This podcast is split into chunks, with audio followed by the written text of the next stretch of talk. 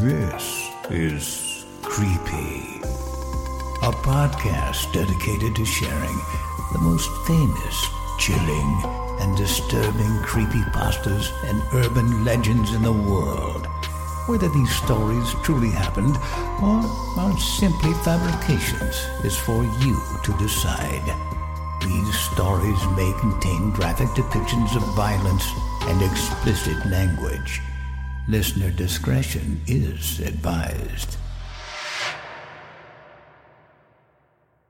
The Holder of Peace. In any city, in any country, go to any mental institution or halfway house you can get yourself to. Storm up to the front of the desk with a look of rage on your face and demand to see a person who calls themselves the Holder of Peace immediately. The attendant will recoil and ask you to speak softly. Do not comply with his request. If anything, speak louder, for the anger in your voice is all that keeps the chains locked on the door behind the desk. Keep the anger in your voice. The attendant will duck under his desk and point with a quivering finger down a hall to the right that was not there before. Immediately turn and stomp off down the hall. Do not look over your shoulder, for should the attendant catch you, and he will. He will casually lean back and flip the lock off the door behind him. Walk until you find a door with a beautiful mother of pearl inlaid design. Throw it open, but take the rage off your face immediately. The ones inside do not appreciate such anger. With a peaceful look across your face, enter. You are in a beautiful, open aired temple with ivy curling up the marble pillars and beautiful mosaics embroidering the walls. The door will lock behind you. Do not try to open it, for it never will. And the monks in brown robes you see wandering about will do anything to get you to stay, even if it means your death. Wander around. No matter what language you speak, the monks speak it too. They're friendly and all of them would love to chat, but politely decline. Tell them you must speak to the head of the order. Eventually, you will be directed to a man sitting at a chessboard, the temple's abbot.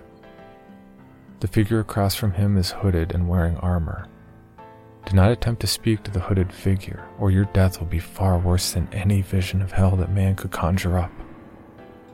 Instead, turn to the man in the now familiar brown robes. The game is one move away from checkmate. Bow and ask nicely, Why do they gather, Father? He will open his mouth as if to speak, but the figure across from him will let out a demonic howl of rage and draw a sword. It is beautifully crafted, but seems somehow stained with an unthinkable evil. With a yell, the figure will kick you down and begin systematically slaughtering the other monks. They will try to fight back, but they have only staves, and the sword the madman wields is so sharp it slices through the pillars like a knife through butter. As you are watching this, the abbot will make the final move in the game. The man in armor will swing around and then run at you with his sword upraised. If you were rude or did something wrong, you will be rent at the atomic level by the blade of the sword, and the pain will never cease. However, if you are polite, the abbot will step in front of you and jam the Black King into the right eye of the warrior. Pay no heed or sympathy as he falls to the ground screaming, or the abbot will whirl around and do the same to you with the White Knight.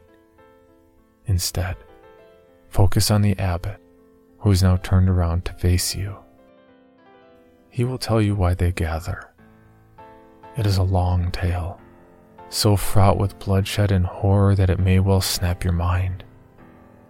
But if you survive its telling, he will reach under the table with the chessboard and pass you a scarab richly jeweled and inlaid with gold.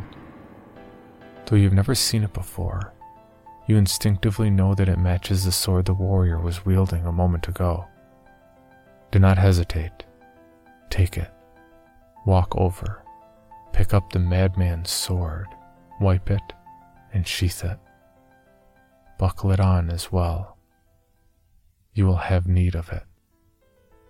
Move to leave, but before you do, the good father will halt you and gesture towards a now unhooded face of the warrior.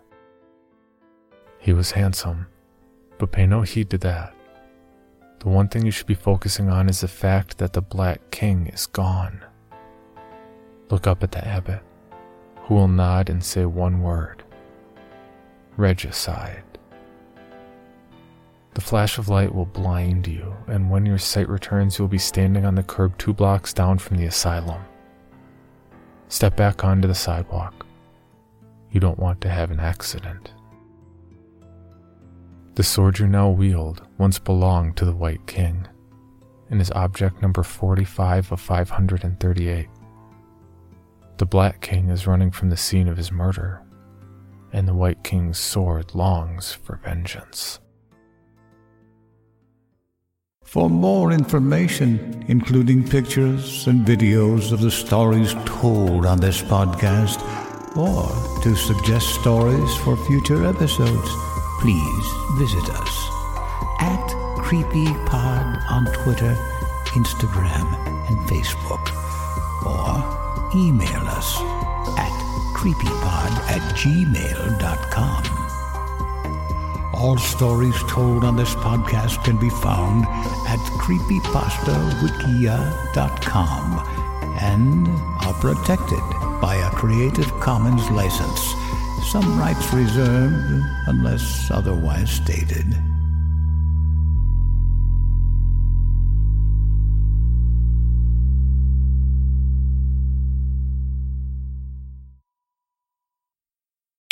Item number SCP 5186.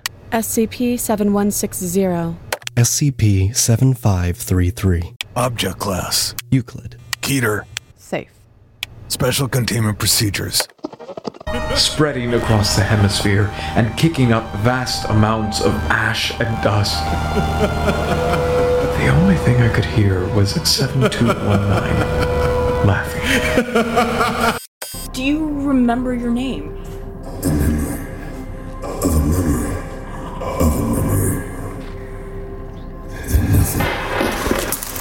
Heartland Counseling. Appointment update. I feel them again. Heartland Counseling. Appointment update. They're in my ears! Heartland Counseling. Appointment update. Nobody understands! SCP Archives is a weekly fiction podcast. Each episode, we dive into the strange, the unknown, and the. Find us on Apple Podcasts, Spotify, or at scparchives.com.